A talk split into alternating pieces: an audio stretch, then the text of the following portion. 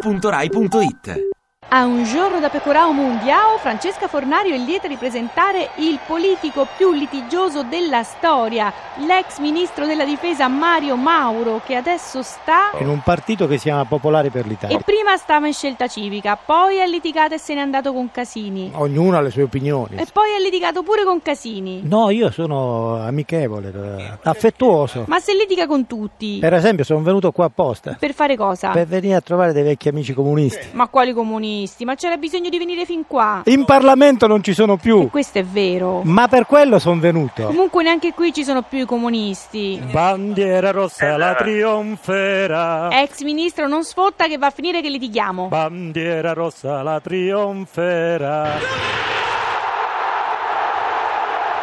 Ti piace Radio 2? Seguici su Twitter e Facebook.